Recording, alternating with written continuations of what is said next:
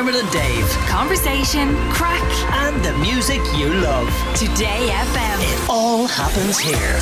Today FM.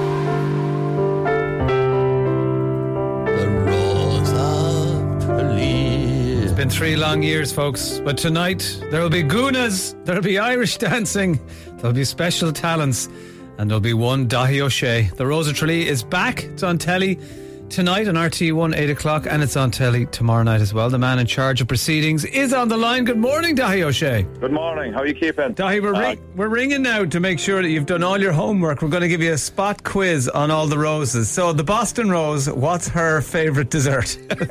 we don't have a Boston Rose. Thank you. you see, he's done his homework. oh, mic drop. There you go. That was that was a little sneaky one. Oh no, the, I get my coat. New, Newfoundland and Labrador. We would like to know her special talent, but we'll wait until we see it on the telly.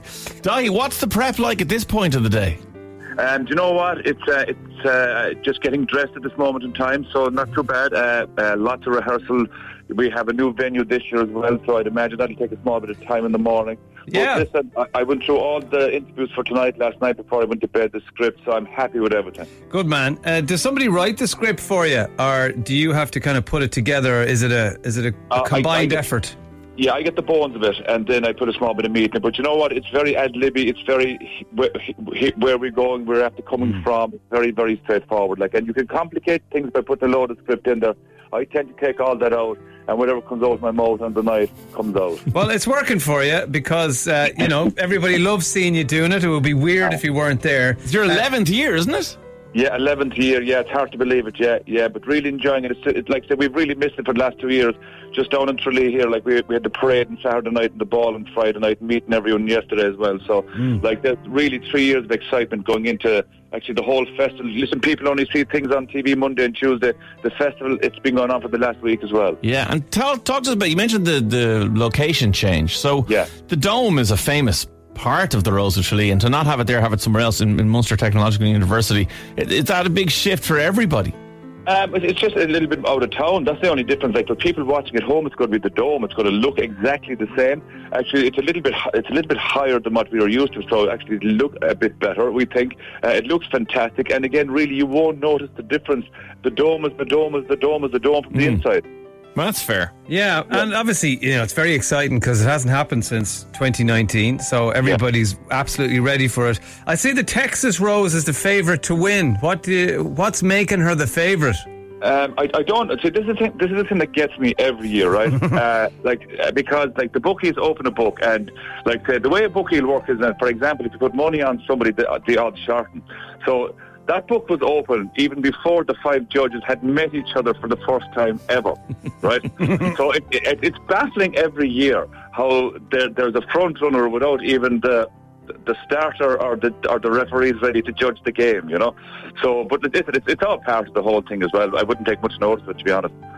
Um, we've heard about this pre-show routine, and I'd like you to give it to us in all its glory, if you could, for people who haven't heard it. I'd, I'd like to clarify something first of all. It was, it was I was slightly misquoted in the paper saying that this happens backstage. It doesn't. It happens in my room, in the privacy of my own room.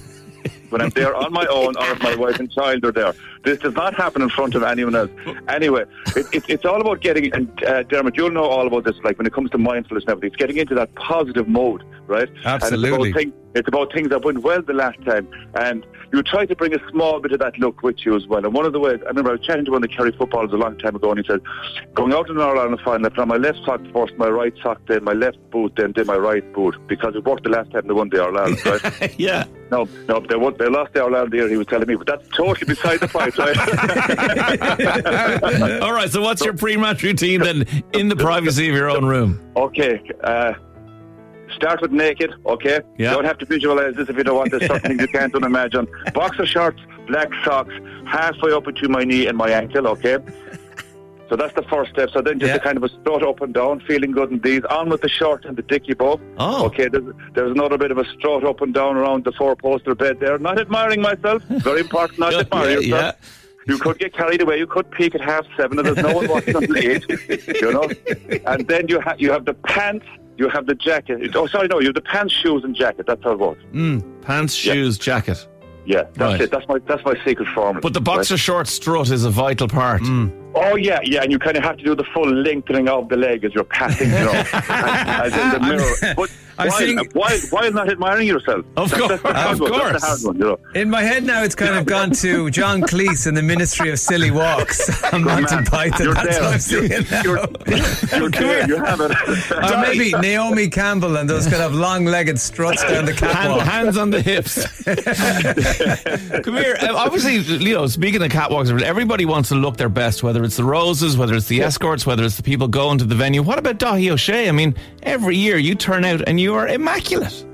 Well, I, I am. I won't, I won't admit it. I am. We can just park that there. I know. Uh, to be honest, it, it, it, I don't do Lent and I don't do the first of the of the new year for losing weight or giving up stuff. But so I use the Rose of Tralee for that. So because I didn't have the pressure last year or the year before to slim up, I decided to start a bit earlier this year. Like a few years ago, I used a thing called the sauna suit. I call it my fat suit, where you put it on and you you sweat a load of stuff out in very short space of time, and it's really bad for you. the first the first time I used it, I woke up to following morning and said, I can't open my eyes. I forgot to drink all the water that you're supposed to drink as well along with it.